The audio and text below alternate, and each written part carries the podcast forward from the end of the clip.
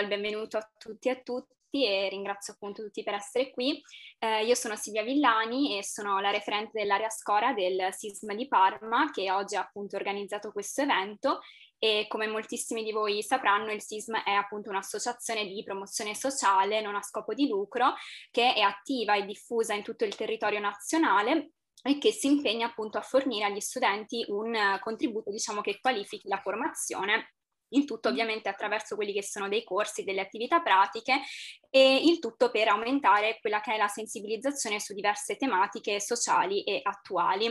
L'associazione sappiamo che è divisa appunto in diverse aree tematiche. Io appunto sono la referente dell'area SCORA, che in particolare si occupa proprio della salute riproduttiva, del benessere sessuale, dei tumori di genere, ma anche della violenza appunto di genere.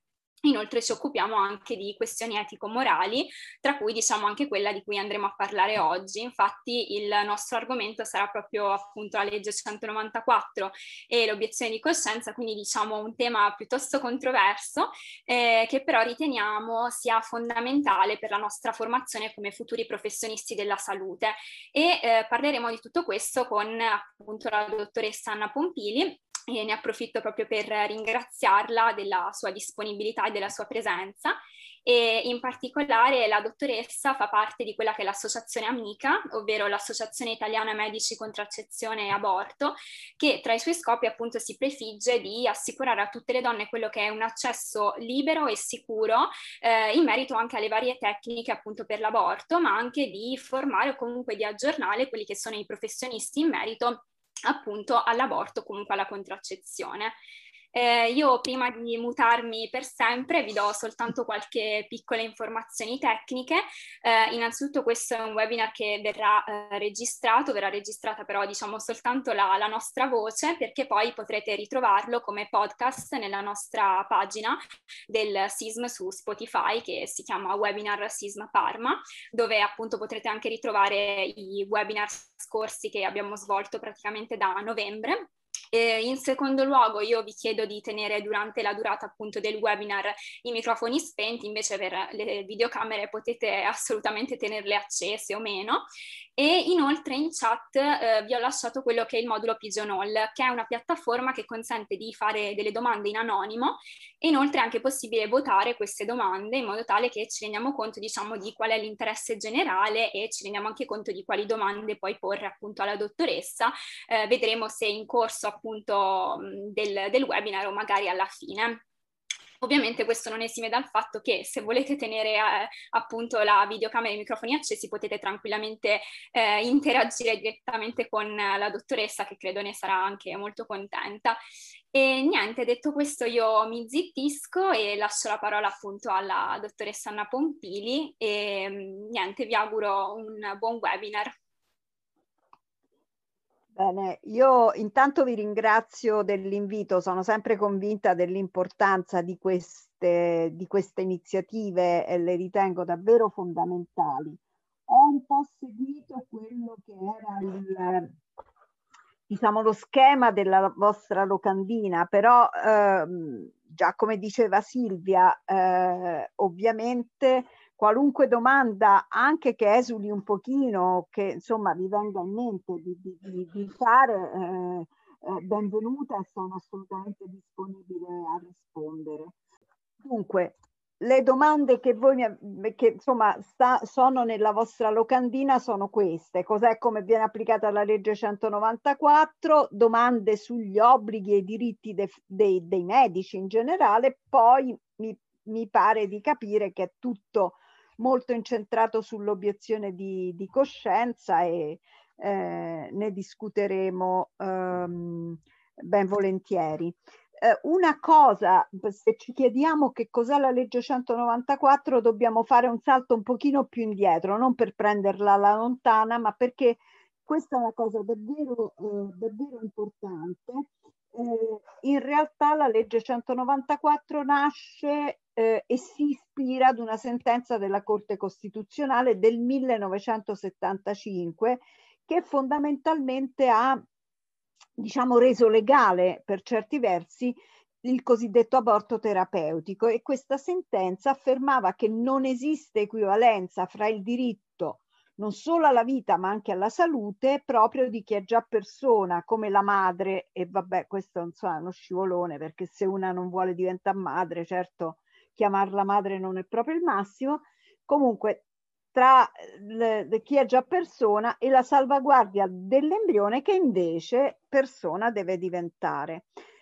All'indomani di questa sentenza della Corte Costituzionale ci fu la tragedia di Seveso, gli stabilimenti dell'ICMESA per un guasto liberarono a Seveso grandi quantità di diossina che posero davvero alla società italiana tutta il grosso problema degli aborti terapeutici. E l'anno nel 1978, il 22 maggio, quindi siamo alla vigilia del compleanno della legge che appunto compie 43 anni. La impostazione ideologica della legge, io questa vi invito a leggerla con molta attenzione, perché diciamo la legge ha un'impalcatura che fondamentalmente è ideologica, intanto ideologica nel titolo, perché è una legge sull'interruzione di gravidanza che si chiama norme per la tutela sociale della maternità, già di per sé non è proprio il massimo. Tenete presente ovviamente che fu una legge di compromesso e molto spesso purtroppo i compromessi sono abbastanza ipocriti. All'articolo 1 la legge 194 recita: lo Stato garantisce il diritto alla procreazione cosciente e responsabile, riconosce il valore sociale della maternità, tutela la vita umana dal suo inizio, e qui ancora non si parla d'aborto. L'interruzione volontaria della gravidanza non è mezzo per il controllo delle nascite, e poi insomma lo Stato e le regioni si applicano per le iniziative per evitare che l'aborto sia usato ai fini della limitazione delle nascite.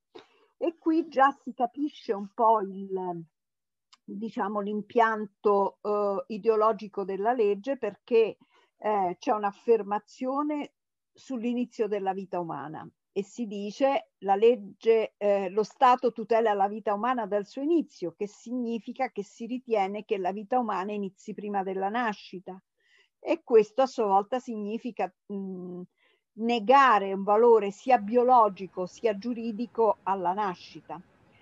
L'altra affermazione ideologica è che l'interruzione volontaria della gravidanza non è mezzo per il controllo delle nascite, cosa che è un'affermazione ipocrita, perché l'interruzione della gravidanza è l'estremo mezzo proprio comunque per il controllo delle nascite, è innegabile, e chi fa queste separazioni le fa sulla base di una dicotomizzazione ideologica che sicuramente non ha granché a vedere con la realtà. Quindi sono la politica, l'etica che fanno queste distinzioni, sicuramente non le donne nella loro vita, sicuramente non la scienza, che ovviamente lavora per entrambe, sia per la contraccezione sia per la interruzione della gravidanza.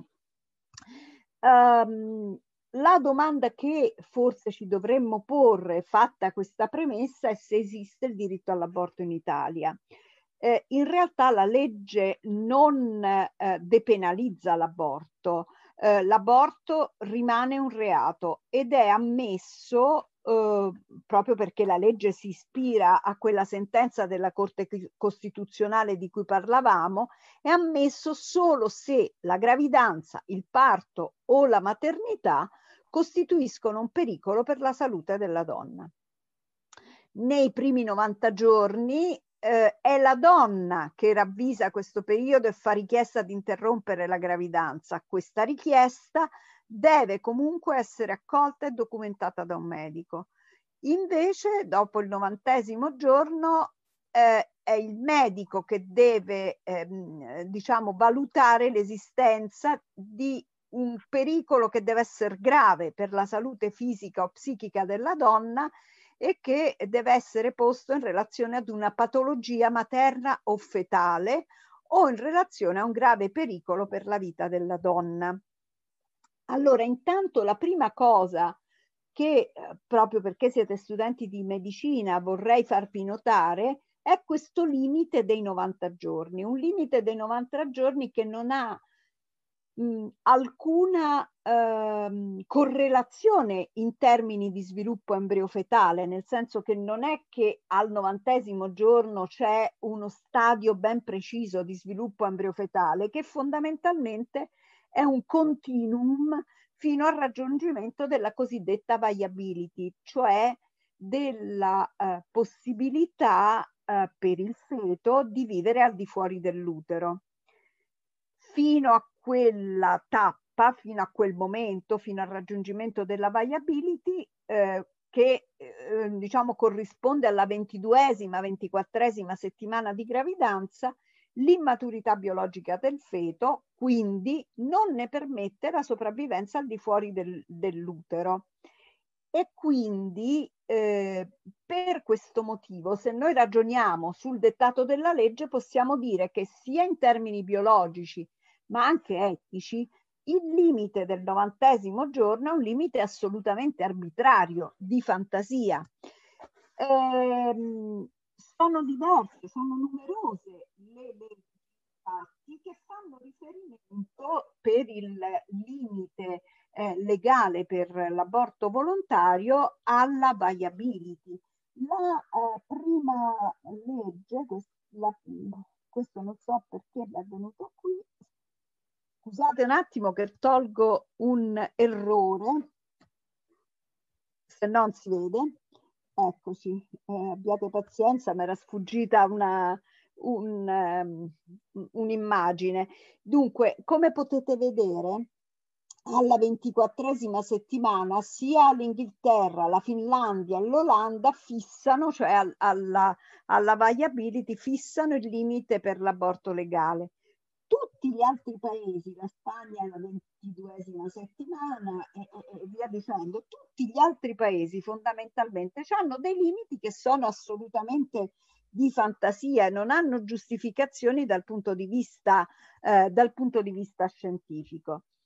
L'interruzione della gravidanza dopo il 90° giorno è regolamentata dagli articoli 6 e 7 della legge 194. L'articolo 6 ci dice che essa può essere praticata o quando la gravidanza o il parto comportino un grave pericolo per la vita della donna, oppure quando siano accertati processi patologici, tra cui quelli relativi ad anomalie rilevanti o malformazioni del nascituro, che determinino sempre un grave pericolo per la salute fisica o psichica della donna.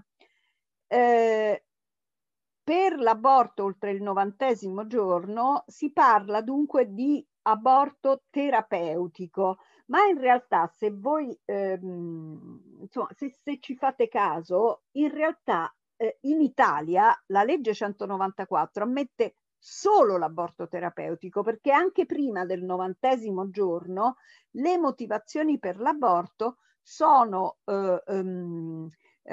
ammesse solo se la gravidanza, il parto o la maternità costituiscono un pericolo per la vita della donna, quindi per la salute o la vita della donna. Quindi la cosa importante è che appunto non esiste un diritto all'aborto, non esiste un diritto all'autodeterminazione della donna, come spesso si dice legando appunto questi due concetti a quello della legge 194, ma esiste solamente un diritto alla salute e vedremo che come questo diritto può essere all'origine di una stigmatizzazione, perché si tratta di un diritto comunque fragile rispetto al diritto alla vita del feto o al diritto del medico a sollevare obiezione di coscienza, perché quello è un diritto forte basato sulla coscienza, tra virgolette. L'articolo 7 della legge 194 ci dice che quando sussiste la possibilità di vita autonoma del feto, quindi arriviamo alla cosiddetta viability, L'interruzione della gravidanza può essere praticata solo nel caso di cui alla lettera A dell'articolo 6, ossia solo nel caso in cui esista un pericolo per la vita, un grave pericolo per la vita della donna, e il medico che esegue l'intervento deve adottare ogni misura idonea a salvaguardare la vita del feto. Questa è una cosa estremamente importante perché è uno degli elementi di grave ingiustizia della legge 194.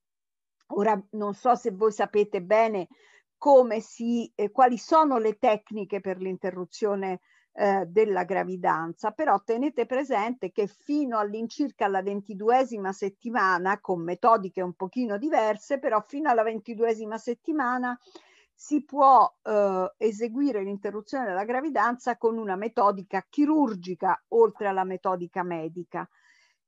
Dalla 22esima settimana in poi però si deve indurre un travaglio abortivo, quindi si usano farmaci che appunto determinano l'inizio di un travaglio abortivo e quindi poi l'espulsione del feto.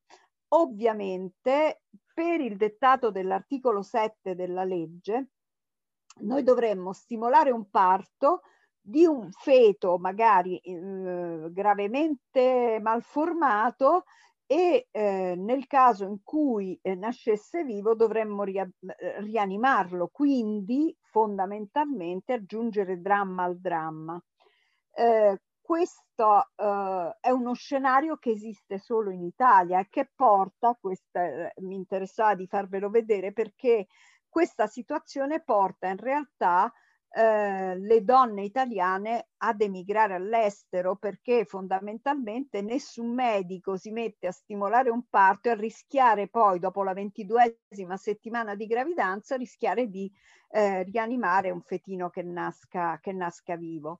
Tenete presente che nel resto del mondo tutte le società scientifiche internazionali raccomandano il cosiddetto feticidio, la soppressione in utero del feto e poi l'induzione del travaglio abortivo, proprio per evitare appunto di trovarsi in situazioni di questo genere. Una grande ingiustizia quindi che forse dovrebbe in qualche maniera essere cambiata. Quali sono gli obblighi? Io ho detto molto velocemente, in realtà insomma ci sono un sacco di altre cose da dire, però ripeto, se avete dubbi, se avete domande, interrompetemi pure. Quali sono gli obblighi e i diritti dei medici? Il medico intanto nell'ambito della legge 194 ha il compito di rilasciare il documento o il certificato che è necessario per la donna per accedere alla procedura dell'interruzione di gravidanza. Ovviamente esegue la procedura e si occupa anche del counseling contraccettivo. È tenuto alle cure post-EVG e tra i diritti ha il diritto a sollevare l'obiezione di coscienza, la quale comunque, lo vedremo dopo, non esonera dalle procedure pre e post aborto. Per quanto riguarda l'articolo 5 della legge 194, è quella che si occupa del famoso documento certificato, è quello che si occupa del documento certificato, nel senso che nei primi 90 giorni di gravidanza è la donna che, valutando che la prosecuzione della gravidanza, il parto, la maternità costituiscano un pericolo per la sua salute fisica o psichica, si reca da un medico di sua fiducia oppure dal medico del consultorio oppure dal medico ospedaliero, e il medico, se ritiene che esistano condizioni di urgenza, rilascia immediatamente alla donna un certificato, si chiama certificato solo, visto che dovete studiare medicina legale, il certificato è solo quello che attesta l'urgenza, l'altro si chiama documento. Quindi rilascia immediatamente alla donna un certificato che attesta l'urgenza e con questo certificato la donna si può presentare ad una sede autorizzata per praticare l'interruzione della gravidanza. Nel caso in cui non venga venga riscontrata l'urgenza, il medico a fronte della richiesta della donna di interrompere la gravidanza le rilascia la copia di un documento che deve essere firmato anche dalla donna che attesta lo stato di gravidanza e l'avvenuta richiesta, quindi è un passacarte il medico fondamentalmente in questa cosa e l'invita a soprassedere sulla sua decisione per 7 giorni, la famosa pausa di ripensamento. Trascorsi questi 7 giorni la donna poi potrà presentarsi per ottenere l'interruzione della gravidanza proprio sulla base di quel documento. Ora, intanto vorrei fare un ragionamento con voi sulla urgenza. La legge, in realtà, qual è l'urgenza? È una valutazione propria del medico. La legge affida al medico la responsabilità di valutare l'esistenza o meno di condizioni di urgenza. E una cosa che secondo me dovremmo sempre tener presente è che se la donna non ha incertezze sulla sua decisione, procrastinare la procedura ha come unica conseguenza quella di aumentare il rischio di complicazioni sia per la sua salute fisica sia per la sua salute psichica. Questo è un bellissimo articolo che vi invito a leggere di Sam Rowlands e Kevin Thomas che dimostra proprio questo, come nelle pratiche sia di aborto sia di sterilizzazione i periodi di attesa obbligatori non abbiano alcun senso perché non determina assolutamente nessun cambiamento nella decisione della donna, se la donna è decisa.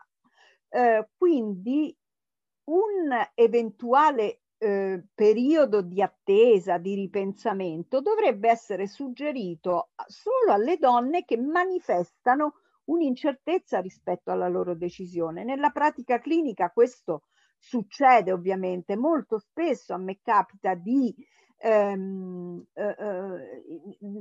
suggerire, di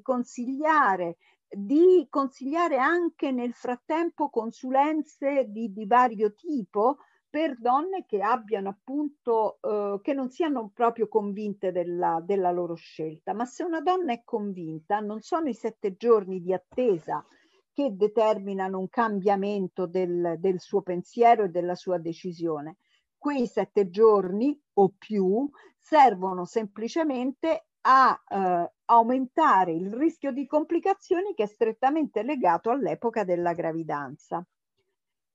Una cosa che va sempre tenuta presente è che nel documento o nel certificato non è assolutamente necessario datare la gravidanza, non è richiesto, il medico deve dire solo che la donna è incinta e quindi non si può subordinare la compilazione del documento del certificato ad un esame ecografico. Ovviamente il servizio che eseguirà l'intervento, che seguirà la procedura, farà anche l'ecografia perché la datazione in quel caso è necessaria, ma non lo è per stilare il certificato o il documento. Non è necessario specificare le motivazioni della richiesta, che sono motivazioni che attengono alla riservatezza del colloquio e alla dignità della persona. L'unica cosa di cui il medico si deve accertare è che, ma di solito questo poi è una cosa che ha già visto l'assistente sociale se si sta all'interno di un consultorio, è che le motivazioni non siano esclusivamente di natura economica o di natura lavorativa, perché in questo caso alla donna deve essere spiegato con dovizia di particolari in maniera molto precisa quali sono gli aiuti che lo Stato prevede per le gravidanze in condizioni difficili. Non è necessario, qualora si compili il certificato, specificare quali sono le motivazioni dell'urgenza. Qui vi ho messo qui a fianco un certificato perché ormai i vari consultori, i vari servizi hanno, diciamo, degli schemi fissi e che vengono riempiti anche in maniera inerziale, se vogliamo, per cui i certificati che venivano da questa ASL dicevano tutti ha motivato tale richiesta in seguente modo: motivi economici, che sarebbero i motivi, diciamo, sono quelli poi meno importanti per le donne. Sicuramente i soli motivi economici, vi posso dire per la mia esperienza, non sono mai una motivazione unica per l'aborto. Possono contribuire, ma sicuramente non sono la motivazione unica. In questa sede dovrebbe essere fatto il counseling contraccettivo. Lo dice l'articolo 14 della legge 194. Il medico che esegue l'interruzione della gravidanza, tenete presente che diciamo, le espressioni sono legate all'epoca in cui è stata fatta la legge, il 1978, perché all'epoca la tecnica per l'interruzione della gravidanza era solo chirurgica, quindi ovviamente il linguaggio è adeguato a quella condizione. Il medico che esegue l'interruzione della gravidanza è tenuto a fornire alla donna le informazioni e le indicazioni sulla regolazione delle nascite, nonché a renderla partecipe dei procedimenti abortivi che devono comunque essere attuati in modo da rispettare la dignità personale della donna. E non solo c'è, quindi, l'articolo 14 non si occupa solo del counseling contraccettivo, ma dice anche che in presenza di processi patologici, per esempio quelli relativi ad anomalie o malformazioni del nascituro, penso a una spina bifida, il medico che esegue l'interruzione della gravidanza deve fornire alla donna i ragguagli necessari per la prevenzione di tali processi, integrazione con acido folico. Questo è uno schema dell'Organizzazione Mondiale, della guida dell'Organizzazione Mondiale della Sanità per il Safe Abortion. E una cosa mi piace farvi vedere: è vero che ed offrire il counseling contraccettivo, ma vedete che l'Organizzazione Mondiale della Sanità sottolinea questo punto importante. L'accettazione di una donna di un metodo contraccettivo non deve mai essere una precondizione per permetterle di accedere alla procedura dell'aborto. Quindi è un consiglio, sono informazioni che devono essere corrette il più possibile, ma sicuramente la scelta contraccettiva eventualmente è un diritto della donna, così come è un diritto della donna non scegliere alcun contraccettivo. E dopo aver parlato di quali sono i compiti del medico, poi vediamo ovviamente la cura post-aborto è sicuramente un altro dei compiti del medico, ma è un compito sia degli obiettori sia dei non obiettori, perché una volta che si è completata la procedura dell'aborto, tutti sono tenuti a fornire le cure necessarie alla donna. Allora, cos'è l'obiezione di coscienza e perché è così diffusa nel nostro paese? Qui vi ho messo una definizione di obiezione di coscienza dalla enciclopedia Treccani, ma se noi pensiamo, insomma, sapete bene che cosa significa obiezione di coscienza. La legge italiana permette l'obiezione di coscienza in materia sanitaria solo per la legge 194 e per la legge 40, quella sulla fecondazione medicalmente assistita. L'obiezione di coscienza, intanto il tema dell'obiezione di coscienza, il tema del rapporto tra il medico e l'aborto è veramente infarcito di luoghi comuni più vari. Io mi sono sempre sentita dire che il medico lavora per la vita, la difende e quindi non causa la morte neanche di un embrione o di un feto. Mi sono sentita dire miliardi di volte che il medico che pratica gli aborti tradisce il giuramento di Ippocrate. Il fatto che chi pratica aborti venga definito non obiettore o non obiettrice suggerisce l'idea che l'obiezione di coscienza sia la scelta naturale, la scelta doverosa per il medico. D'altra parte le motivazioni dei non obiettori spesso sono abbastanza deboli, cioè si dice che applicano la legge, che salvano le donne dai rischi dell'aborto clandestino e quindi l'aborto, pur essendo un male, è comunque il male minore.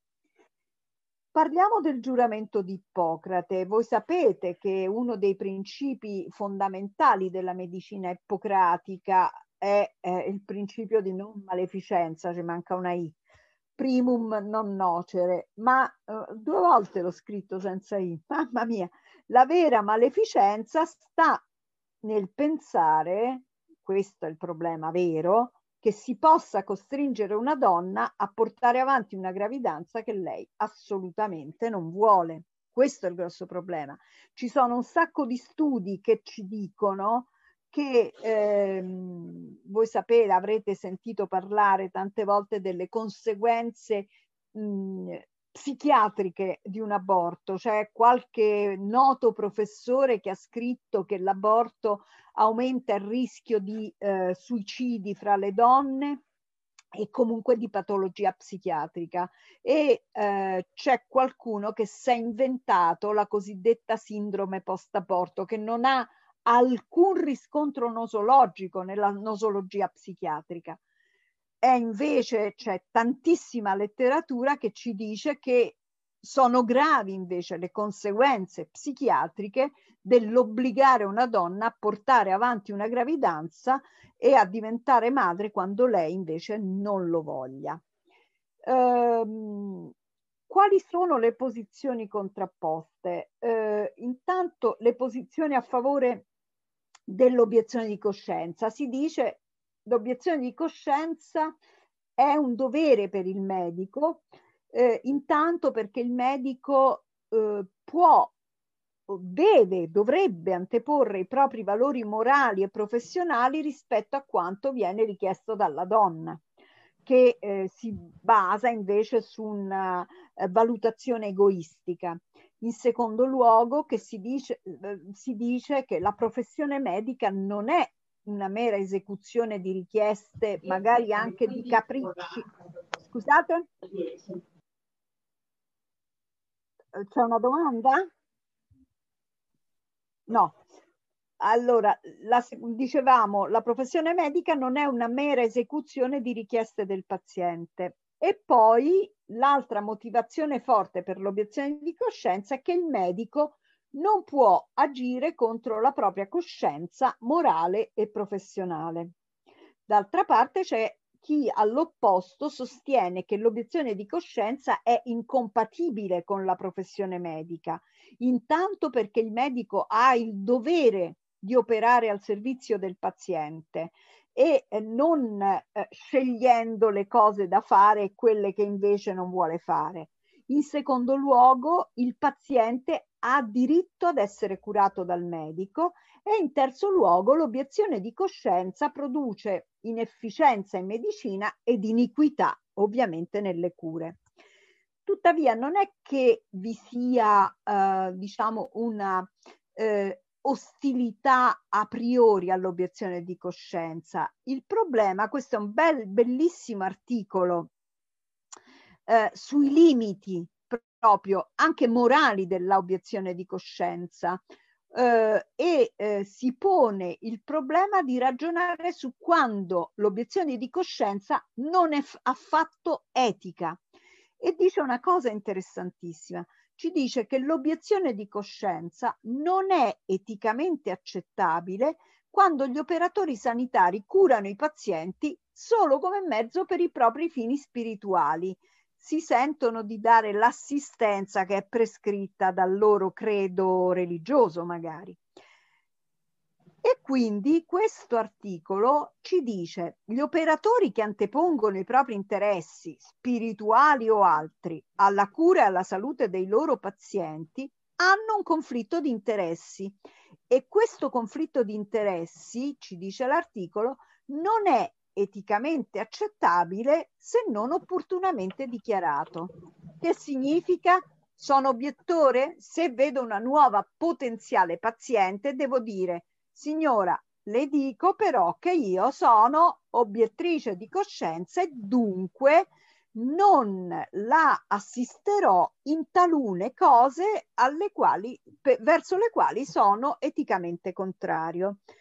Questa è una richiesta che è stata fatta più volte, cioè quella di avere un elenco degli obiettori di coscienza per permettere alle persone, alle pazienti, ai pazienti potenziali di diciamo, scegliere il medico sulla base anche dell'orientamento del medico rispetto a determinate pratiche. Purtroppo non si è mai riusciti ad ottenere questa cosa, perché proprio quelli che rivendicano la coscienza poi non vogliono essere, loro dicono, discriminati, essere messi in un elenco che sembra un bando. E non è stato mai permesso di farlo, perché si afferma che queste scelte sono dati sensibili che non possono essere pubblicizzati. La FIGO, la Federazione Internazionale di Ostetricia e Ginecologia, si è molto occupata, insieme con l'OMS, ovviamente tutte le società scientifiche internazionali, della obiezione di coscienza in ostetricia e ginecologia. La FIGO dice fondamentalmente: l'impegno primario di un ginecologo è dedicarsi alla salute riproduttiva delle donne e al loro benessere. Quando un ginecologo si sente obbligato a porre i propri convincimenti e i propri interessi al di sopra di quelli delle sue pazienti, ha un conflitto di interesse. È ovvio che non tutti i conflitti possono essere evitati, ma se c'è il conflitto di interesse, questo può essere affrontato dando alla donna la dovuta informazione. Questo significa che il ginecologo deve informare la paziente potenziale dei trattamenti che egli non attuerà sulla base della sua scelta dell'obiezione di coscienza. Ma la FIGO poi sottolinea ancora: quando in caso di emergenza la vita o la salute fisica o mentale delle pazienti può essere preservata solo come procedura verso le quali il medico oppone l'obiezione di coscienza, se le pazienti non possono essere inviate tempestivamente a colleghi non obiettori, il medico deve dare la priorità alla vita, alla salute, al benessere delle pazienti, eseguendo o partecipando alle procedure necessarie. Questa è una cosa importantissima.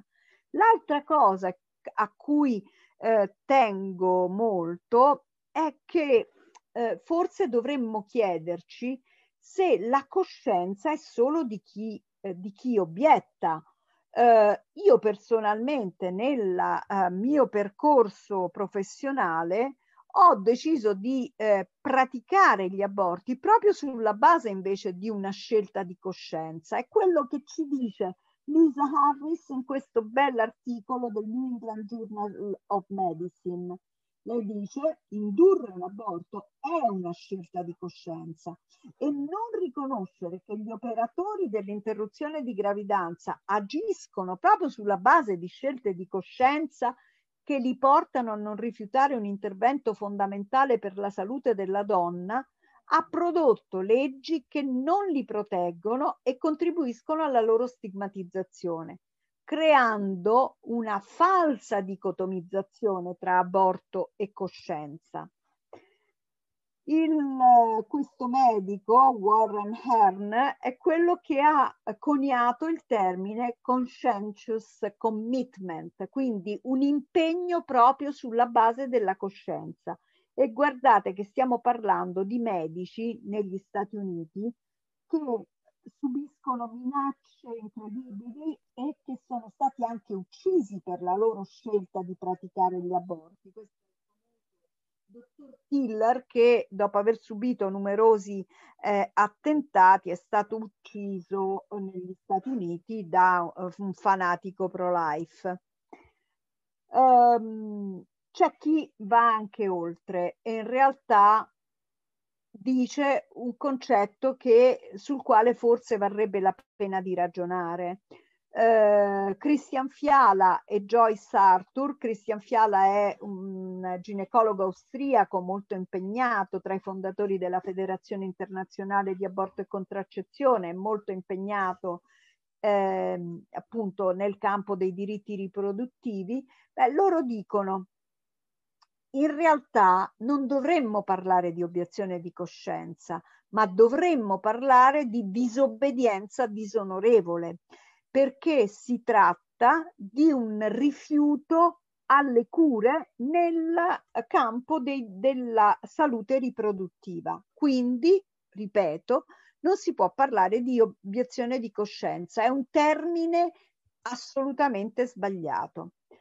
Sempre Christian Fiala, insieme con gli svedesi e insieme sempre con Joyce Arthur, scrivono questo interessantissimo articolo in cui viene riportato il caso delle 3 nazioni in Europa che non ammettono l'obiezione di coscienza, e che sono la Finlandia, la Svezia e l'Islanda. Prima c'era anche la Bulgaria.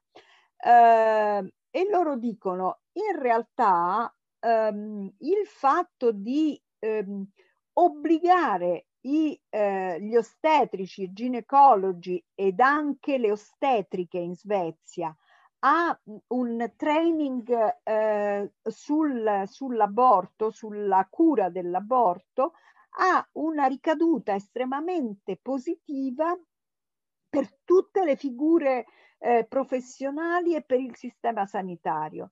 Intanto, per tutte le figure che sono coinvolte, quindi intanto per le donne ovviamente, perché garantisce che tutti i ginecologi, gli ostetrici ed eventualmente anche le ostetriche si occuperanno di aborto, e questo ovviamente assicurerà alle donne un accesso veloce e non giudicante.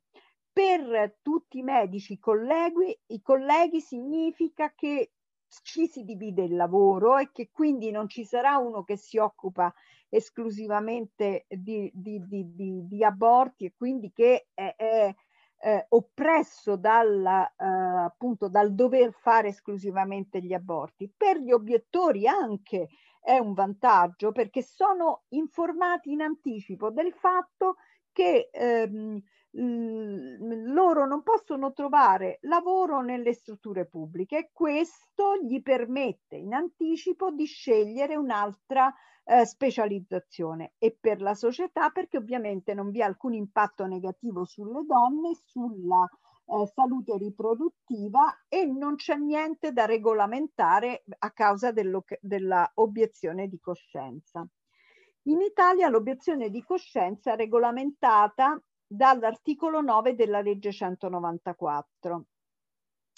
L'articolo 9 dice che il personale sanitario è esercente le attività ausiliarie, quindi effettivamente questo diritto non è solo del medico, ma anche dell'ostetrica, dell'infermiere, del portantino o OSS, operatore sociosanitario. Tutti non sono tenuti a prendere parte alle procedure che sono descritte dagli articoli 5 e 7 della legge 194 e agli interventi, qualora sollevino obiezione di coscienza con una dichiarazione preventiva. L'articolo 5, vi ricordate, è quello che dice che si riferisce al rilascio del documento certificato, e l'articolo 7 è quello che si occupa della interruzione oltre il 90° giorno. L'obiezione di coscienza esonera il personale sanitario ed esercente le attività ausiliarie dal compimento delle procedure e delle attività specificamente e necessariamente dirette a determinare l'interruzione della gravidanza, ma non né dall'assistenza antecedente né dall'assistenza conseguente all'intervento. Quindi è solo l'atto dell'interruzione della gravidanza. Dirette specificamente e necessariamente a determinare l'interruzione della gravidanza. Ora io vi faccio una domanda. Perché l'anestesista ha diritto a sollevare obiezione di coscienza? Questo ancora non me l'ha spiegato nessuno. Questa è la parte che conoscono bene tutti, in particolare gli obiettori. La parte che si dimentica dell'articolo 9 è che gli enti ospedalieri e le case di cura autorizzate sono tenuti in ogni caso ad assicurare l'espletamento delle procedure e l'effettuazione degli interventi di interruzione della gravidanza. In teoria la Regione dovrebbe controllare e garantire l'attuazione anche attraverso la mobilità del personale. Cosa che non esiste, vedremo dopo come in realtà, anche se qui è esplicitamente vietato, in Italia circa poco più del 35% delle strutture che dovrebbero assicurare l'aborto invece non se ne curano e fanno obiezione in toto. La obiezione di coscienza non può essere invocata dal personale sanitario e bla bla quando, data la particolarità delle circostanze, il loro personale intervento è indispensabile per salvare la vita della donna in imminente pericolo. Questo è l'altro elemento estremamente importante. Se una donna è in pericolo di vita non puoi dire no, mi dispiace, io sono obiettore. E se quella vita può essere salvata dall'aborto, tu devi praticare l'aborto anche se sei obiettore di coscienza. Infine, l'obiezione di coscienza è revocata con effetto immediato se chi l'ha sollevata prende parte a procedure o interventi per l'interruzione della gravidanza, al di fuori dei casi di cui al comma precedente. Questo è un articolo molto interessante che analizza le legislazioni di 4 paesi che hanno regole estremamente simili per quanto riguarda l'obiezione di coscienza, e sono l'Inghilterra, l'Italia, la Norvegia e il Portogallo. Ora, sebbene le leggi in tutti e 4 questi paesi siano molto simili, è invece molto diversa la modalità di attuazione, per cui in alcuni paesi, leggi Italia, il peso dell'obiezione di coscienza sulla possibilità delle donne di accedere all'interruzione della gravidanza è molto maggiore. L'articolo conclude dicendo che per un sistema sanitario che possa garantire l'accesso all'aborto pur consentendo l'obiezione di coscienza è necessario intanto la chiarezza su chi può obiettare e in quali fasi dell'assistenza. Poi un accesso diretto oppure l'obbligo, quindi non i vari passaggi col medico che certifica, eccetera, oppure l'obbligo di invio immediato a personale non obiettore. Se io mi rivolgo a te che sei obiettore di coscienza, tu hai l'obbligo di inviarmi ad un collega che non sia obiettore. E poi la garanzia dell'esistenza di servizi per l'interruzione di gravidanza che siano funzionanti anche attraverso il convenzionamento con personale esterno. Allora, la prima cosa che ci è chiarezza su chi può obiettare e in quali fasi dell'assistenza. Abbiamo visto che praticamente possono obiettare tutti. Questa è una cosa assolutamente, problematica, perché appunto anche figure professionali che non hanno alcun ruolo diretto nella procedura dell'aborto. L'altra cosa che va sempre ribadita, perché invece nella pratica è proprio ignorata questa parte dell'articolo 9, è che l'obiezione di coscienza esonera sì il personale sanitario dal compimento delle procedure e delle attività specificamente e necessariamente dirette a determinare l'interruzione della gravidanza, ma non, ribadisco, dall'assistenza antecedente conseguente all'intervento. Quindi il portantino che deve portare le lenzuola non può fare, non può dire sono obiettore. Quello che deve rifare i letti della degenza delle donne che devono fare l'IVG non può dire sono obiettore di coscienza, e via dicendo. Per quanto riguarda le cure post-aborto, c'è un interessante statement della FIGO, appunto della Federazione Internazionale di Ginecologia e Ostetricia, proprio sull'etica delle cure post-aborto, e fondamentalmente c'è tutto, diciamo, una serie di principi che sono enunciati, ma la cosa importante è che i medici devono sempre occuparsi delle cure post-aborto senza alcun riguardo al fatto che abbiano sollevato o meno la obiezione di coscienza, e quindi che abbiano obiettato alla partecipazione proprio alla pratica dell'aborto. Altra cosa importante, fondamentale a mio avviso, e cioè che i programmi di formazione e la certificazione in diciamo i diplomi in ginecologia dovrebbero richiedere, dovrebbero imporre un training e una competenza obbligatoria nella cura del post-aborto, perché chiunque, anche l'obiettore, può trovarsi nella necessità di fare questo. E tutto questo dovrebbe essere poi contenere anche una certa conoscenza di tutte le indicazioni delle guide dell'OMS sul safe abortion. Questa è una cosa estremamente importante, perché diciamo si possono citare vari casi di violazione grave invece dell'articolo 9 della legge 194. Qui è raccontata la storia di una donna di 32 anni, scusate, Valentina Milluzzo, che aveva una gravidanza gemellare e fu ricoverata all'ospedale Cannizzaro di Catania perché per una rottura prematura delle membrane a 19 settimane, una condizione che sicuramente condannava i due gemelli e che metteva lei a rischio elevatissimo di sviluppare una sepsi.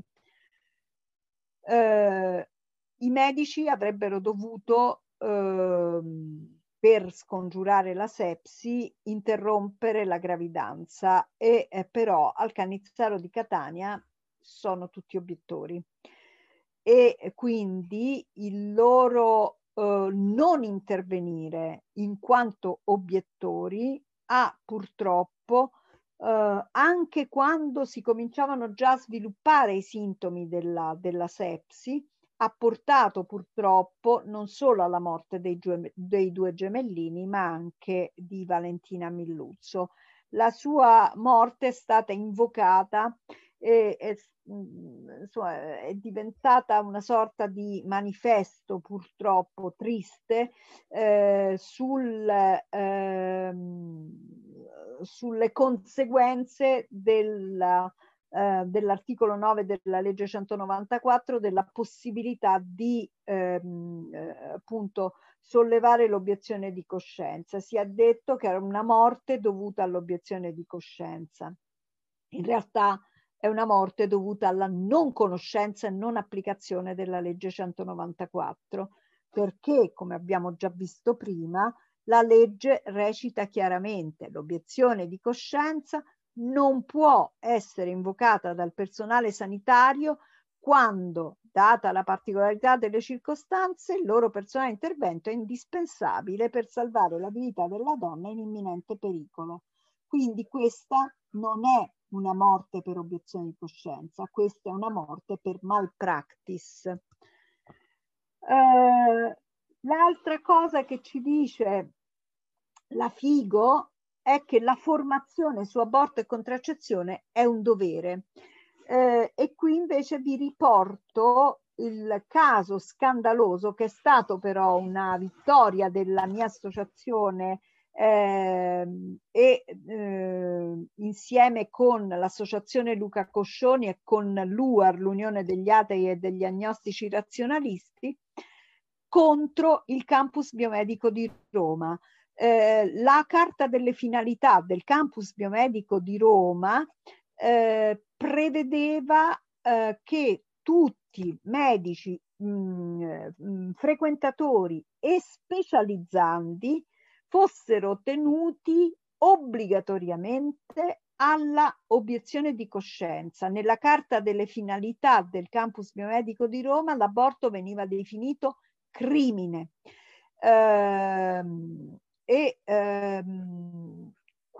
La nostra protesta ha determinato il cambiamento della Carta delle Finalità. È una vittoria di Pirro se non sarà seguita dalle altre richieste che noi facevamo, e cioè dell'obbligo di formazione per gli specializzandi in ginecologia e ostetricia, ma anche in parte per i medici, su ciò che riguarda contraccezione, aborto, fecondazione assistita, cioè la salute riproduttiva.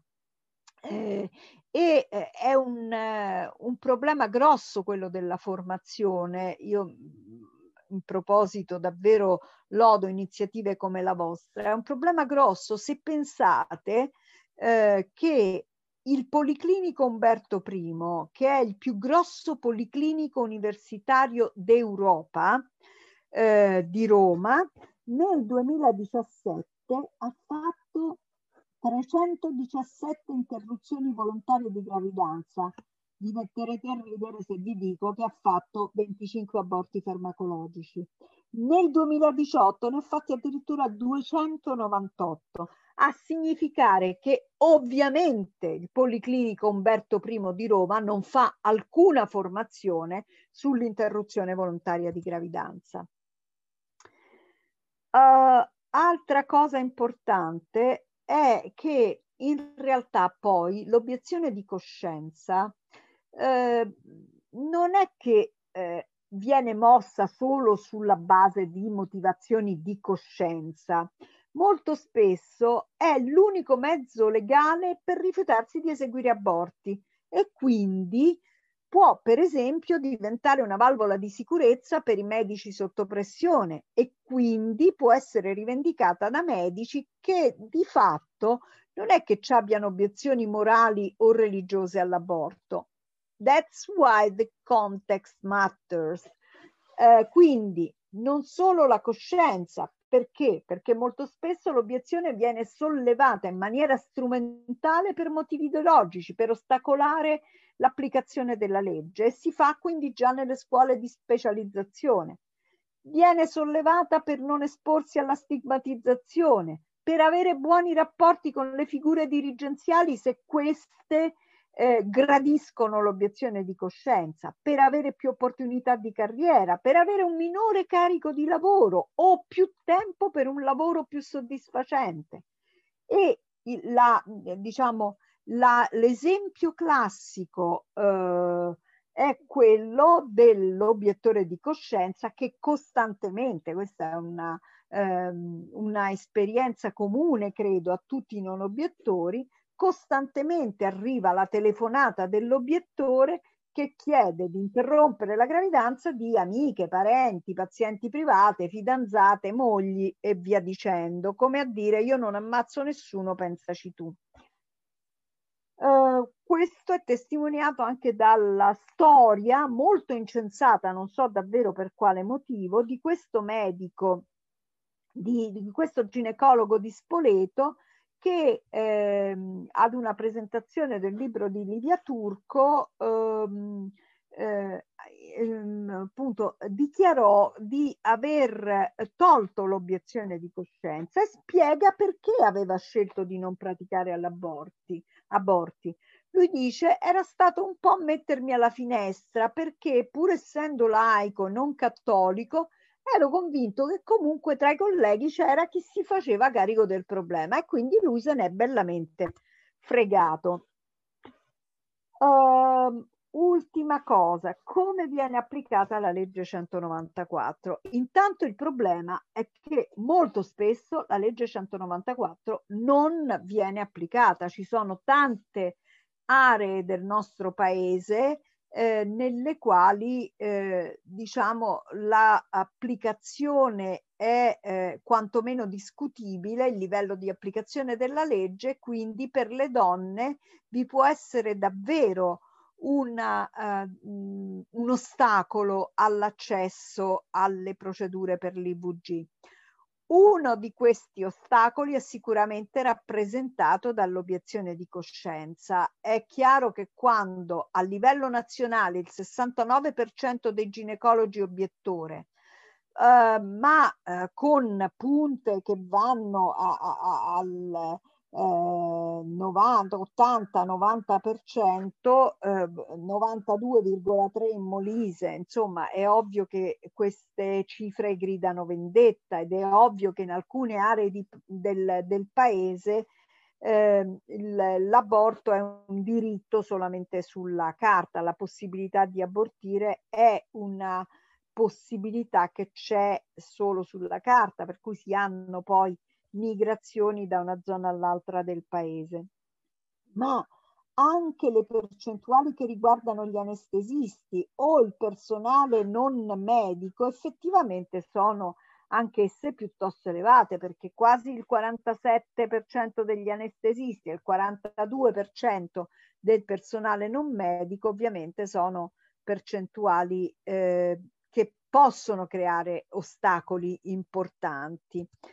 E poi c'è quella di cui avevamo parlato prima, la cosiddetta obiezione di struttura, per cui vedete come solo il 64,9% delle strutture che dovrebbero in realtà offre servizi di pianificazione familiare. Significa che il 35,1% delle strutture ignora e non applica la legge 194. Qui potete vedere come in particolare in due aree del nostro paese le strutture che si occupano di interruzione della gravidanza sono meno del 30% di quelle che in realtà per legge dovrebbero farlo. L'altra cosa inapplicata è l'articolo 15 della legge 194. L'articolo 15 dice: le regioni, d'intesa con le università e con gli enti ospedalieri, promuovono l'aggiornamento del personale sanitario ed esercente le arti ausiliarie sui problemi insomma, della procreazione cosciente e responsabile, il solito mantra, sui metodi anticoncezionali, sul decorso della gravidanza, sul parto, sull'uso delle tecniche, eccolo qui, più moderne, più rispettose dell'integrità fisica e psichica della donna e meno rischiose per l'interruzione della gravidanza. Questo vuol dire che quando in Italia è stata introdotta la procedura farmacologica, le regioni avrebbero, le università, gli enti ospedalieri avrebbero avuto il dovere di formare il personale e quindi di rendere possibile la scelta di queste tecniche. Io voglio... io sono il ginecologo, perché Laura dice: tu sei l'unico ginecologo del Molise, perché è vero che in Molise c'è tipo uno. Ragazzi, per favore, spegnete i microfoni, grazie. Diceva io. Allora, poi parliamo, quindi c'è un ostacolo proprio alla possibilità di accedere alla metodica farmacologica in moltissime regioni. Le regioni dovrebbero promuovere corsi e incontri a quali possono partecipare sia il personale sanitario sia le persone interessate a questioni relative all'educazione sessuale, al decorso della gravidanza, al parto, metodi anticoncezionali e tecniche per l'interruzione della gravidanza. Questo dovere di formazione, che è delle università, che è degli ospedali, che è delle aziende sanitarie e che è delle regioni, non è assolutamente assolto. Ci dovrebbe essere un programma annuale d'aggiornamento, sembra una barzelletta, sinceramente, non è assolutamente così. E non è assolutamente così. Lo si può vedere anche dalle percentuali intanto generali di utilizzo del metodo farmacologico. Tenete presente che nel resto d'Europa, tranne la Germania che c'ha insomma attorno al 50%, la Francia al 60-70%, tutti gli altri paesi fondamentalmente hanno percentuali di IVG farmacologica che superano il 70% del totale degli aborti. In Italia nel 2018 eravamo, è l'ultimo dato della relazione del Ministro della Salute al Parlamento sullo stato di applicazione della legge 194, in Italia nel 2018 eravamo al 20,8%, ma guardate che differenze allucinanti a livello regionale, per cui nella provincia autonoma di Bolzano siamo all'1,5%, o che ne so, in Abruzzo al 7,7, nelle Marche al 6,4, in Umbria al 4,7. Sono percentuali che gridano vendetta, sono percentuali che significano semplicemente che le donne di quelle regioni non hanno possibilità di scegliere e di accedere alla metodica farmacologica per l'interruzione della gravidanza. Perché percentuali così basse? Intanto c'è una resistenza, l'avrete visto, insomma, è talmente palese, sia della politica sia della religione.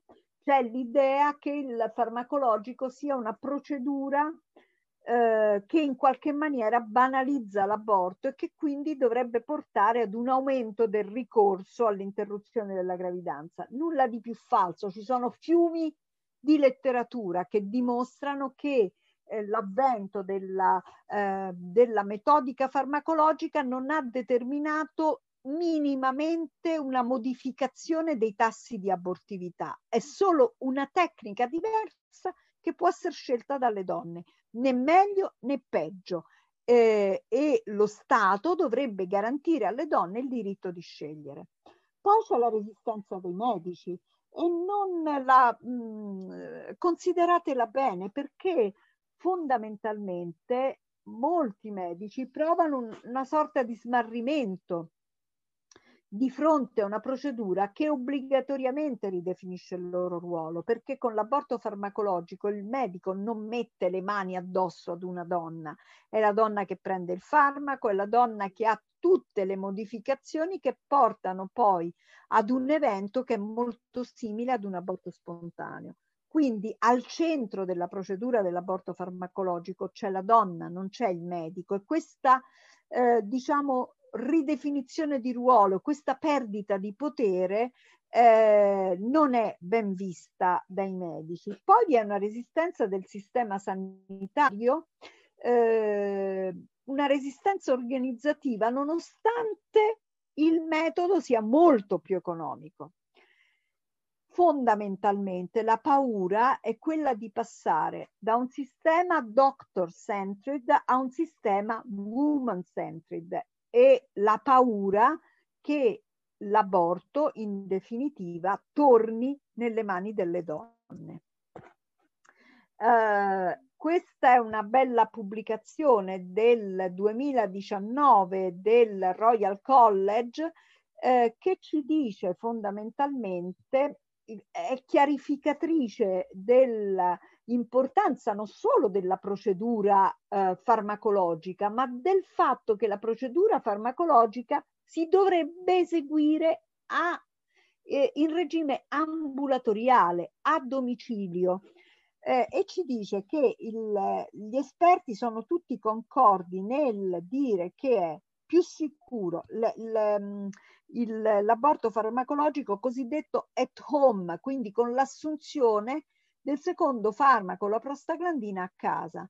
Gli esperti sono tutti d'accordo nel dire che è più sicuro, più efficace, meglio tollerato per le donne e che riduce il rischio di un sanguinamento eccessivo, di dolore eccessivo durante il viaggio a casa, e inoltre riduce la necessità di visite ulteriori in clinica o in ospedale. E conclude: non vi è alcuna giustificazione medica per la quale i farmaci debbano essere presi in ospedale o in clinica. Nessuna giustificazione medica. Può essere la richiesta della donna, altrimenti è una posizione meramente ideologica.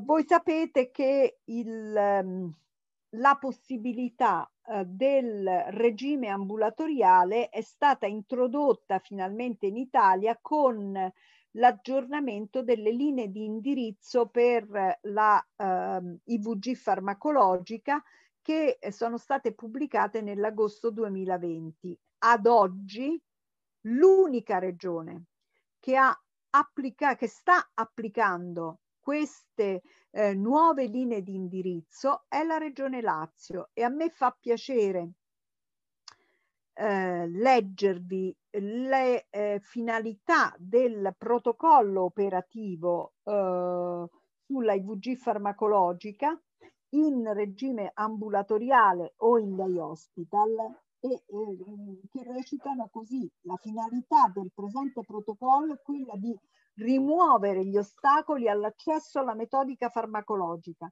nell'ottica di assicurare a tutte le donne che richiedono un IVG un servizio che tenga conto dei dati basati sulle evidenze scientifiche, di alta qualità e rispettoso dei loro diritti, l'ormai più che comprovata sicurezza della procedura in contesti extraospedalieri impone alla sanità pubblica di garantire alle donne la possibilità di scegliere tra regime di ricovero in day hospital e regime ambulatoriale, che prevede l'assunzione del secondo farmaco, la prostaglandina e misoprostolo, a domicilio.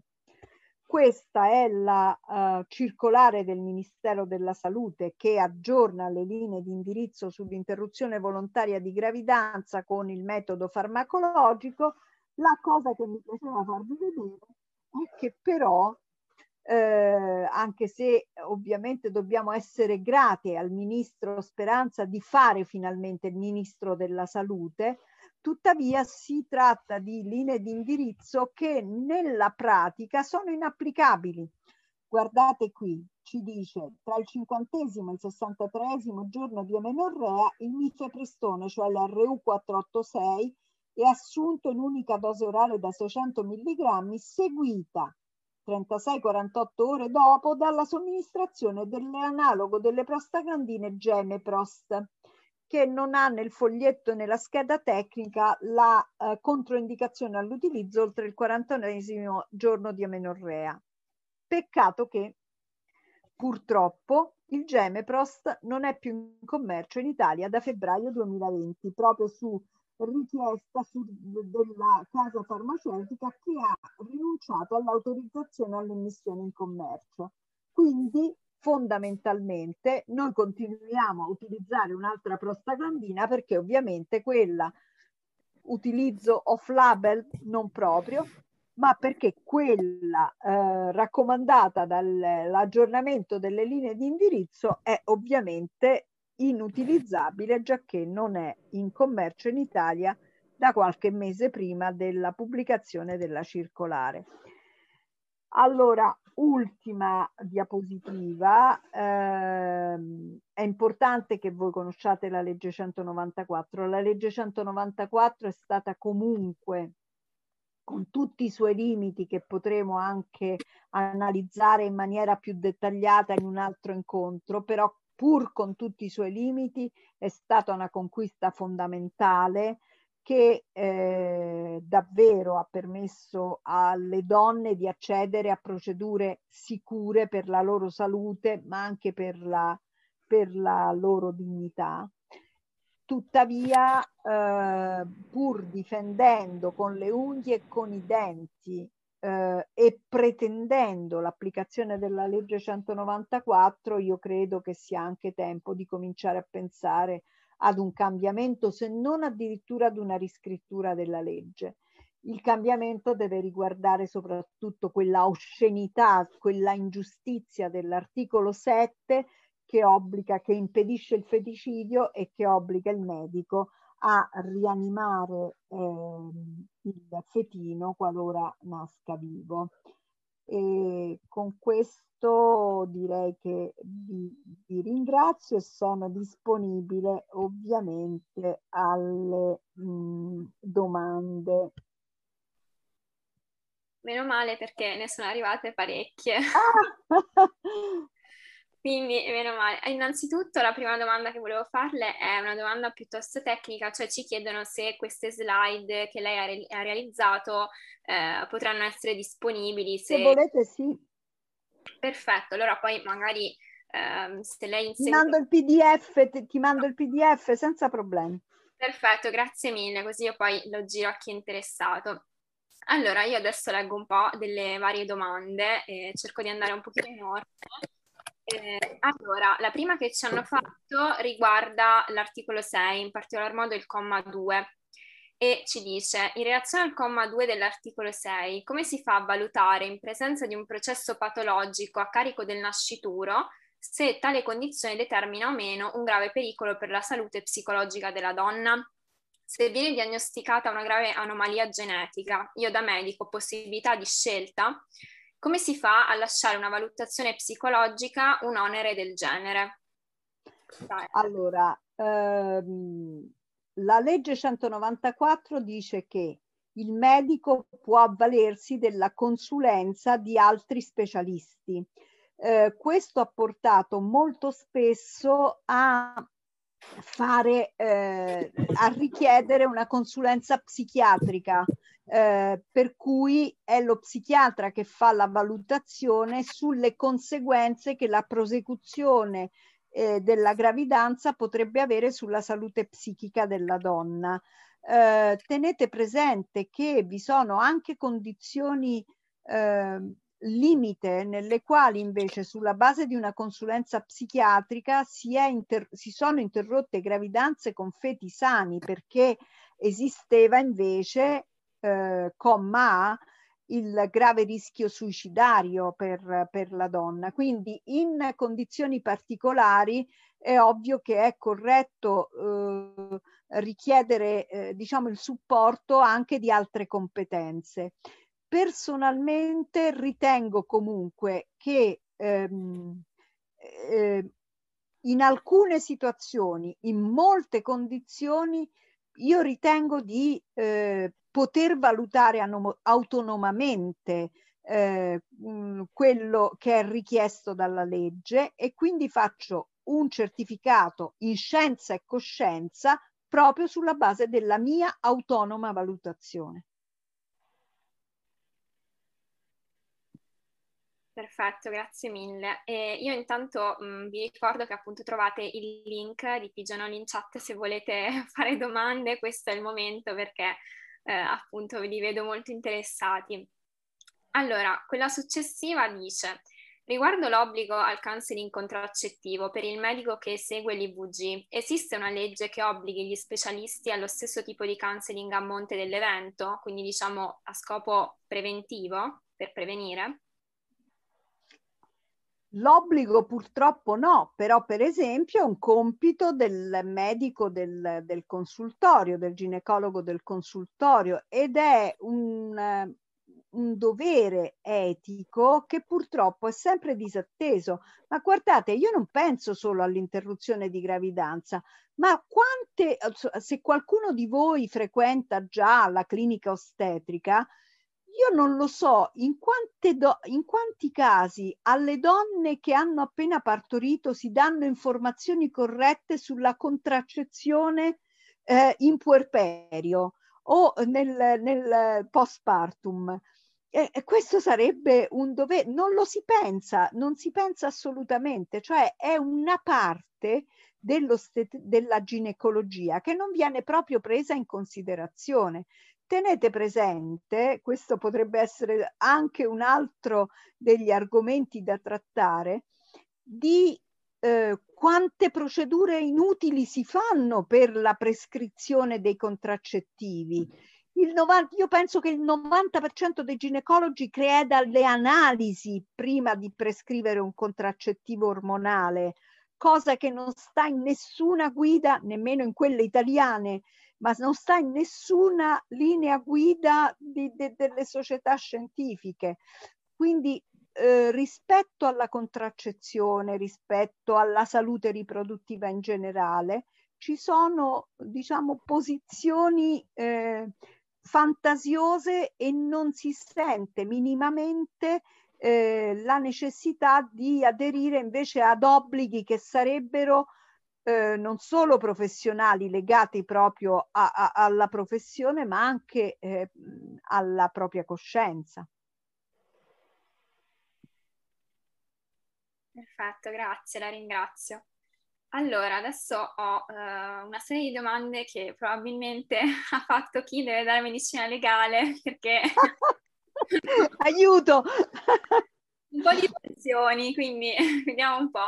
Allora, la prima è: se un medico obiettore non adempie ai suoi obblighi, quindi informare precedentemente la paziente, aiutarla in condizioni di urgenza, indirizzarla verso terzi, eccetera, verso quali sanzioni va incontro? E la seconda è che dice: può un medico obiettore decidere di non redigere un certificato?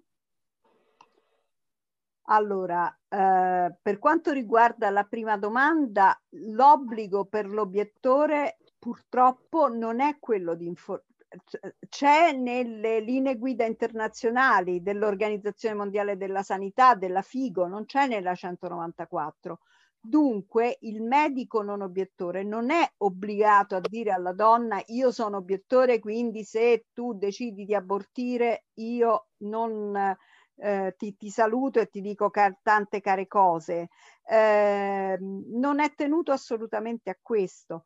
Tenete presente che l'UAR, l'Unione degli Atei e degli Agnostici Razionalisti, ha fatto negli anni passati una campagna pubblicitaria, forse avrete visto anche i manifesti di questa campagna pubblicitaria, nella quale si visto che non si possono obbligare i medici, si sollecitavano le persone a chiedere al proprio medico se esercitava una qualunque forma di obiezione di coscienza, anche rispetto alle disposizioni terminali e via dicendo. E in molti casi all'UAR è stato imposto di rimuovere quei manifesti perché ledevano la sensibilità degli obiettori. L'altra domanda invece era, non mi ricordo. L'altra domanda era se sostanzialmente un medico non obiettore può o meno... Può rifiutarsi, cioè non obiettore può rifiutarsi? Obiettore, non ho capito. Ora, un attimo che la ritrovo. Sì. Che me la sono persa pure io. Allora. Ah, eccola. Può un medico obiettore decidere di non redarre un certificato? Sì, sì. Dice, la legge dice non adempie agli obblighi stabiliti dall'articolo 5 della legge. L'articolo 5 è proprio quello che riguarda il rilascio del documento certificato. Non è una cosa così semplice però, perché in realtà la Regione Lazio, o meglio il commissario ad acta della Regione Lazio, ha emanato una determina secondo la quale i medici del consultorio, anche se obiettori, sono tenuti a rilasciare il documento per l'interruzione volontaria della gravidanza. Questa questione si è ritenuta, non so, le organizzazioni cattoliche pro vita hanno ritenuto che questa fosse una violazione della legge 194, in effetti il dettato della legge così è, e però la questione portata al TAR ha dato ragione al commissario ad acta della regione, dunque la certificazione si può il medico obiettore si può rifiutare di rilasciare il certificato, perché il certificato è, diciamo, un documento che porta la donna a interrompere subito la gravidanza, mentre con il documento che prevede la pausa dei 7 giorni, ovviamente la ricaduta non è necessariamente l'interruzione della gravidanza, perché la donna potrebbe cambiare idea, e allora in questo caso l'obiettore è tenuto a rilasciare il documento. Sono un po' questioni così, insomma, cerca il sesso degli angeli. Allora, un'altra veramente molto interessante a mio parere, visto che se ne sentono di ogni, è questa domanda. Allora, se una donna si rivolge a un ente ospedaliero che dovrebbe garantire le procedure e questo non si attiene ai suoi obblighi, cosa può fare? Si può denunciare la mancanza di servizio alle autorità? Magari. Sì, ma purtroppo le donne non lo fanno, perché l'aborto è comunque fonte di stigmatizzazione. In passato, insieme con l'associazione Luca Coscioni, noi facemmo questo e denunciammo le aziende ospedaliere che non adempievano a questi obblighi definiti dall'articolo 9 della legge. Però la nostra denuncia querela fu archiviata, perché la risposta fu che non aveva portato nessun documento a alcuna donna. Non c'era stata nessuna conseguenza negativa, nessuna donna aveva denunciato un problema di questo genere. Noi abbiamo sollecitato più volte, perché poi purtroppo in privato di denunce ne riceviamo tante, ma quando si tratta di andare all'atto pratico diventa un problema, perché appunto si diventa oggetto di una gogna mediatica che la gente non è disposta, anche perché molto spesso, una volta che poi è riuscita ad interrompere la gravidanza, non gli va di tornare su quella decisione, non gli va di ripetere determinate esperienze e via dicendo. Quindi è molto difficile far valere i diritti, anche perché le persone poi, una volta che, tra virgolette, hanno risolto il problema, non sono portate a denunciare. Perfetto. Allora, qui proseguiamo che ne vedo. Allora, ci chiedono se lei sa per caso, questa è una curiosità, qual è il rapporto tra medici obiettori di sesso femminile e maschile? E chi ha fatto la domanda dice: immagino che sia molto sbilanciato verso il sesso maschile, ma potrei sbagliarmi. No, non si sbaglia, anche se sono tante le donne, però ormai l'aborto è in mano alle ginecologhe. Immaginavo anch'io.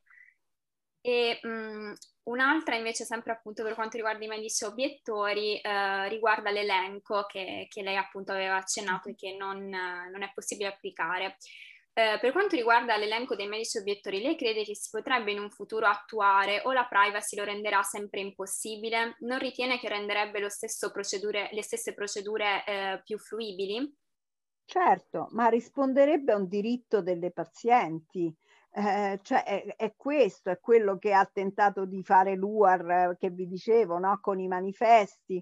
Ci avevamo pensato anche noi, cioè, purtroppo, poiché l'elenco non si può fare, perché si tratta di dati sensibili che riguardano i personali convincimenti degli obiettori, il problema è che non si può fare neanche l'inverso, cioè spingere la gente a dire mi spieghi se sei obiettore o meno, perché magari se sei obiettore non ti scelgo come mio medico. Non si può fare. Certo, e io per questa cosa qui ci tengo a fare una piccola precisazione, diciamo che so io, perché c'è un'associazione che si chiama proprio Obiezione Respinta, che ha come scopo proprio quello di mappare, diciamo, l'obiezione nel territorio italiano. Ovviamente non può fare, appunto, per questioni di privacy, i nomi dei medici che sono obiettori o meno, però diciamo che tramite delle segnalazioni anonime fa una stima, cioè per esempio in quel determinato ospedale, in quella determinata regione ci sono tot medici obiettori, il tutto appunto tramite delle segnalazioni anonime che fanno le donne stesse. E la cosa anche molto interessante è che fanno la stessa identica cosa anche per le farmacie, perché si è visto che ci sono anche purtroppo molti farmacisti obiettori che ad esempio non danno la pillola del giorno dopo, la pillola dei 5 giorni dopo, eccetera. Quindi hanno fatto, diciamo, questa guida per le donne, perché ovviamente se io so che una farmacia non mi dà quel tipo di farmaco, vado da un'altra parte, così come posso andare appunto da un altro medico. Quindi una valida alternativa, ecco. E, allora, un'altra domanda, vediamo un po', ci chiedono, questa è una bella domanda. Secondo lei tra 10-20 anni il numero dei medici obiettori di coscienza rimarrà uguale o diminuirà grazie all'arrivo anche delle nuove generazioni? Io vi posso parlare di una sensazione che ho, ovviamente, e poi questo dipenderà anche da quanto impegno e da quanto riusciremo a lavorare sulla formazione. Tuttavia la mia sensazione è che saranno di meno, perché vedo, insomma, tanti futuri medici, tanti futuri ginecologi e ginecologhe che hanno motivazioni molto, molto forti a agire appunto in maniera diversa sulla base della loro coscienza. Speriamo. Posso fare un commento personale? Certo, certo.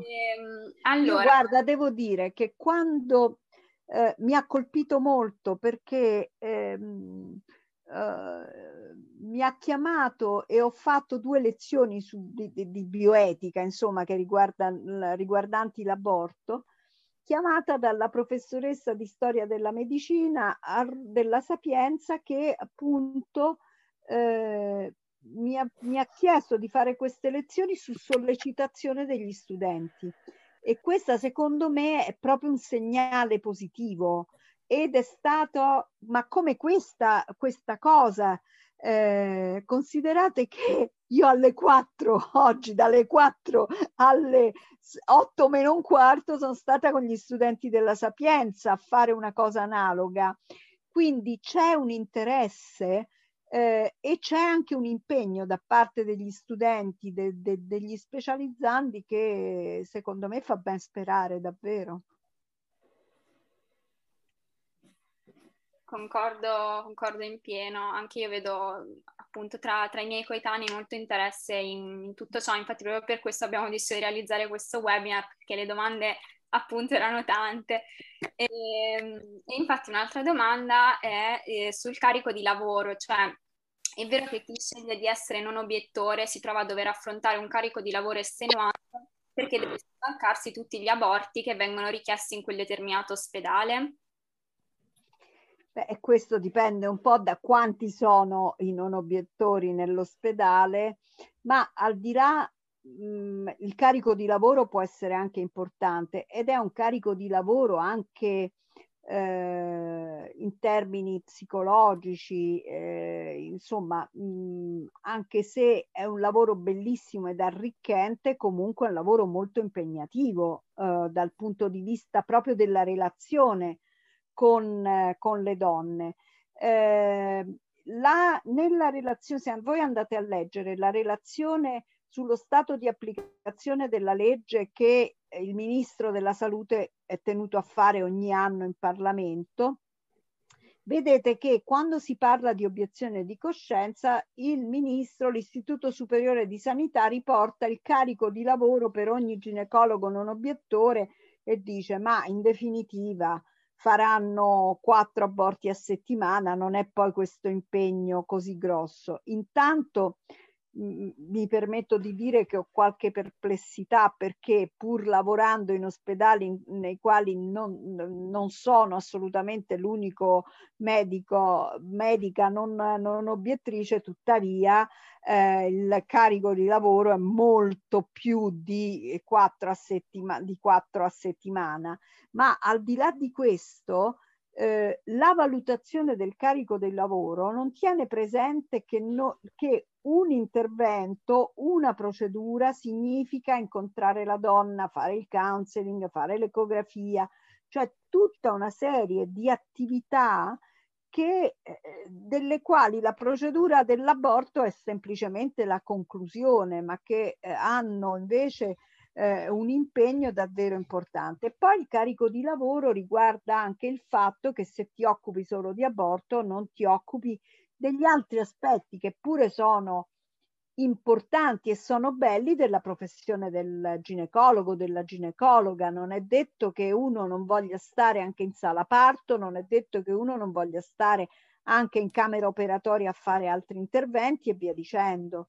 Quindi insomma, effettivamente ad oggi, soprattutto in talune regioni, in talune realtà, il ginecologo, la ginecologa, i non obiettori sono comunque fortemente penalizzati anche dal punto di vista proprio professionale, della carriera e via dicendo. Perfetto, quindi diciamo che è un po' uno scegliere anche a cosa dedicare la propria attività lavorativa, ecco. Allora, altre domande che ci arrivano sono che in parte questa domanda diciamo che abbiamo anche risposto con la sua spiegazione. Come mai la sanità pubblica, sempre più in ristrettezze economiche, non spinge per l'IVG farmacologica a domicilio piuttosto che all'intervento chirurgico? Perché ci sono preclusioni ideologiche, ma considerate che a suo tempo noi facemmo un appello alla ministra Lorenzin, perché proprio sulla appropriatezza, che è uno dei principi base della medicina pubblica, le procedure sia nella prescrizione sia nelle procedure devono essere adeguate, e ovviamente all'epoca c'era il ricovero ordinario per l'aborto farmacologico, quindi le donne dovevano essere ricoverate per il farmacologico 3 giorni, cioè dall'assunzione dell'RU486 fino all'avvenuta espulsione del prodotto del concepimento. Una cosa allucinante che comportava l'occupazione per 3 giorni di un posto letto, e andava benissimo così per la ministra Lorenzin e per il suo governo. Quindi anche dal punto di vista economico sarebbe stato un vantaggio, ma si preferiva spendere molto di più per evitare appunto cose che si ritenevano disdicevoli solo dal punto di vista ideologico. Perfetto, io prima di continuare con le ultime domande, anche se stiamo andando verso la fine, vi ho messo in chat quello che è un modulo per fare delle evaluation, quindi ci date praticamente una recensione anonima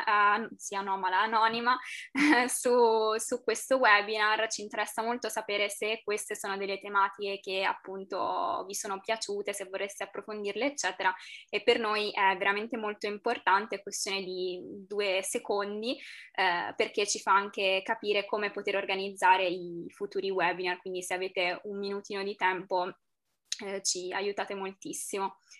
E intanto io appunto rivolgo alla dottoressa le ultime domande. Allora, ci dicono: negli anni l'aborto legale è un trend in calo. Crede sia dovuto all'aumento degli obiettori di coscienza? Pensa possa tornare il fenomeno dell'aborto clandestino? Allora, questa è una bella domanda e la risposta non è per niente facile. Intanto io vi posso dire, l'aborto clandestino, o più correttamente forse possiamo parlare di aborto al di fuori della legge, è diciamo stimato dalle istituzioni che sono deputate a fare questa valutazione, cioè dall'Istituto Superiore di Sanità e dall'Istat, in termini di 12.000-15.000 l'anno, ed è un numero che è rimasto costante praticamente dal 2005 ad oggi.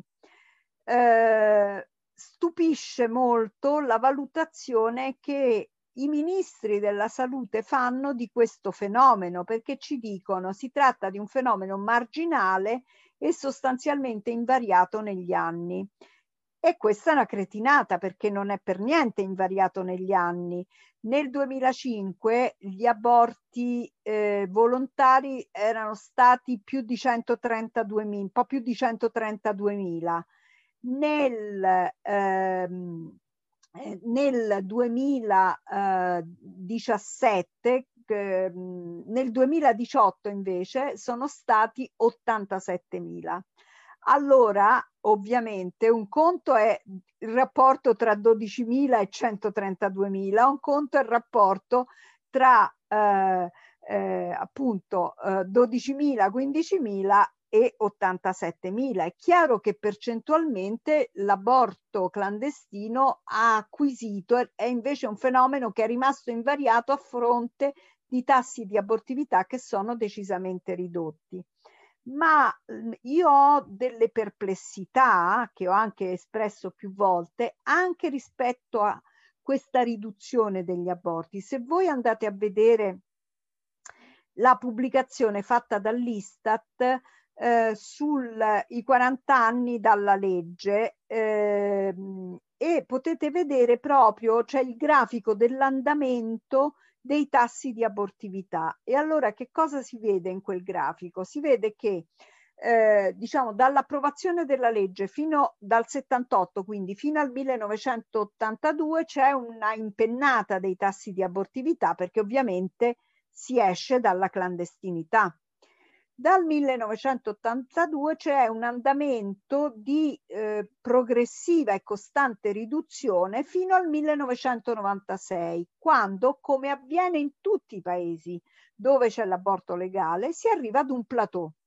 Quindi i tassi di abortività rimangono relativamente stabili, ricominciano a calare in maniera davvero importante e significativa dal 2005 in poi, e guarda caso il 2005 è l'anno in cui si comincia a diffondere l'uso dei farmaci per l'aborto clandestino, fondamentalmente del misoprostolo, che voi sapete è una prostaglandina che non ha l'indicazione per l'aborto, ma viene utilizzata perlomeno ufficialmente per il trattamento dell'ulcera peptica. Ha un certo mercato il misoprostolo, nonostante, insomma, sfido chiunque a dirmi chi è che prende il misoprostolo per il trattamento dell'ulcera peptica, visto che ci sono gli inibitori di pompa. Giusto qualcuno che non sopporta gli inibitori, ma insomma il misoprostolo avrebbe un mercato davvero limitatissimo se quella fosse l'indicazione. Ma è una sensazione che sinceramente io ho avuto anche proprio nella pratica clinica quotidiana. Quando ho iniziato io a praticare gli aborti, su 10 interruzioni che facevo in una giornata, 2 o 3 erano donne nigeriane. Dal 2005-2006 le nigeriane sono scomparse letteralmente. Che insomma può essere, ovviamente si tratta di sensazioni, perché L'aborto clandestino ha cambiato volto e quindi è più difficile individuare le pratiche al di fuori della legge. Se una prende alla quinta settimana di gravidanza il misoprostolo, ci avrà un sanguinamento analogo ad una mestruazione, le complicazioni sono davvero pressoché inesistenti e quindi è davvero difficile valutare l'entità di questo fenomeno, che ha molte donne, diciamo, hanno anche una diciamo motivazione ideologica da questo punto di vista. Ci sono alcune fasce del femminismo che dicono: riprendiamoci l'aborto, facciamolo uscire dal controllo dello Stato sui nostri corpi e quindi gestiamolo noi da noi stesse. Io penso che se l'aborto legale fosse più accessibile, molte donne invece sceglierebbero questa via, e io penso che il mantenere queste sacche di aborto clandestino è proprio una sconfitta per la salute pubblica. Concordo tantissimo con soprattutto quest'ultimo, diciamo, pensiero. E allora ci avviamo verso la penultima domanda, così poi lasciamo tutti andare a dormire, che capisco anche l'orario. Allora, ci chiedono qual è il rapporto in un ambiente ospedaliero tra i ginecologi non obiettori e i ginecologi obiettori. Vi sono discriminazioni dall'una o dall'altra parte o c'è un certo rapporto di serenità? Questo dipende dai contesti. Io, insomma, posso dire che nel mio ospedale i rapporti, tranne qualcuno che gli bucherei le gomme della macchina, ma insomma in linea generale posso dire che i rapporti sono abbastanza sereni, cordiali, di collaborazione. Diciamo per i terapeutici, i colleghi sono anche molto spesso disponibili a dare le, una volta che si è iniziata la procedura, a dare le dosi successive di misoprostolo senza nessun problema. Quindi diciamo che forse la grande città, il grande ospedale è una situazione più tranquilla da questo punto di vista.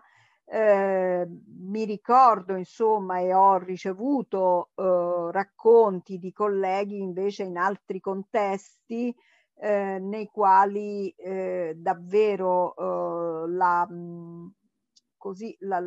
sopravvivenza per chi aveva fatto scelte di questo genere era difficile. Ma ricordo anche di aver letto lo sfogo, per esempio, di una ginecologa di Genova che alla fine dall'esasperazione sollevò l'obiezione di coscienza. Insomma, anche in realtà inaspettate ci possiamo trovare che in determinati contesti la sopravvivenza è davvero difficile. Perfetto. Io concluderei con l'ultima domanda, anzi ne accorperei due insieme, perché la prima non è una domanda, però è un grande ringraziamento, perché ci scrivono: vorrei ringraziare di qua e la dottoressa, come studenti e studentesse abbiamo davvero bisogno di poterci confrontare con veri professionisti e professioniste come lei, per poter sviluppare un nostro pensiero critico. Beh, grazie a voi. No, mi unisco davvero tanto ai ringraziamenti, perché io sono particolarmente colpita e felice anche di aver contribuito a questa realizzazione, perché è stato secondo me molto importante per molti studenti. E infatti l'ultima domanda è proprio per noi studenti, perché ci chiedono che consigli dà ai futuri professionisti sanitari per farsi promotori e garanti del diritto all'aborto sicuro anche durante il confronto con gli altri colleghi. Pensiero critico, rispetto, non giudicare. Guardate che sono le cose più difficili.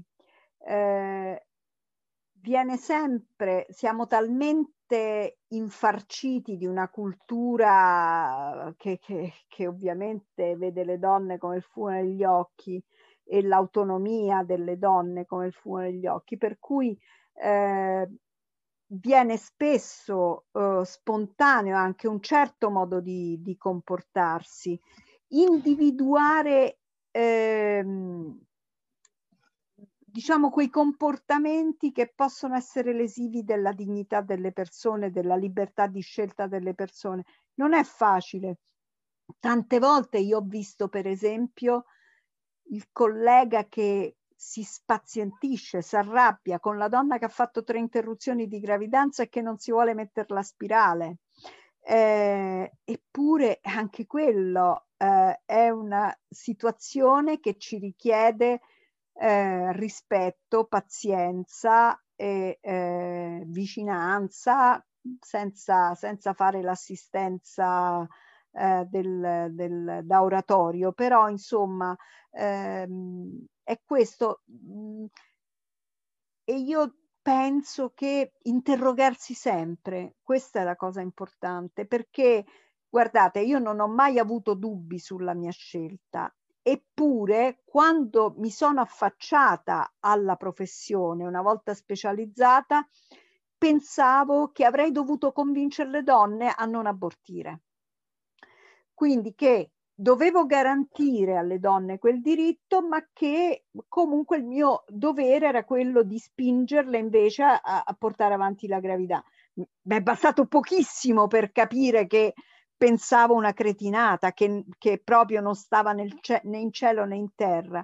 Però poi è proprio questo lavoro continuo, questo interrogarsi continuamente, questo rimettere in discussione le cose che si fanno, che ci permette poi anche di cambiare le relazioni con gli altri colleghi, senza dubbio, cioè la nostra poi onestà intellettuale, io credo che sia l'elemento fondamentale che è importante per noi, per la professione, per le donne e per le relazioni con gli altri colleghi.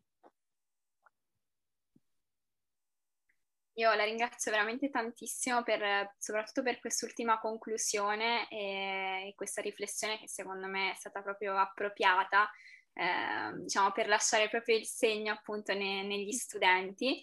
E niente, io vi ricordo che appunto in chat c'è il modulo per poterci lasciare, diciamo, una piccola recensione della durata di pochi secondi, quindi chi vuole può aiutarci. E non mi resta che ringraziare ancora tantissimo la dottoressa per appunto la disponibilità e soprattutto per il tipo di intervento che ci ha offerto, perché ripeto, io sono rimasta veramente colpita e credo che lo siano un po' tutti, viste anche le domande. Grazie, grazie a voi davvero. Io sono molto contenta di questo incontro e anche dell'interesse che avete dimostrato, perché è la certezza di un futuro migliore, senza dubbio. Di un cambiamento, speriamo. Certo. Queste nuove generazioni su cui si fa tanto affidamento, speriamo di esserne all'altezza. Esatto, sicuramente. Va bene. Grazie allora ancora e buonanotte. Grazie a lei, buonanotte e buona serata.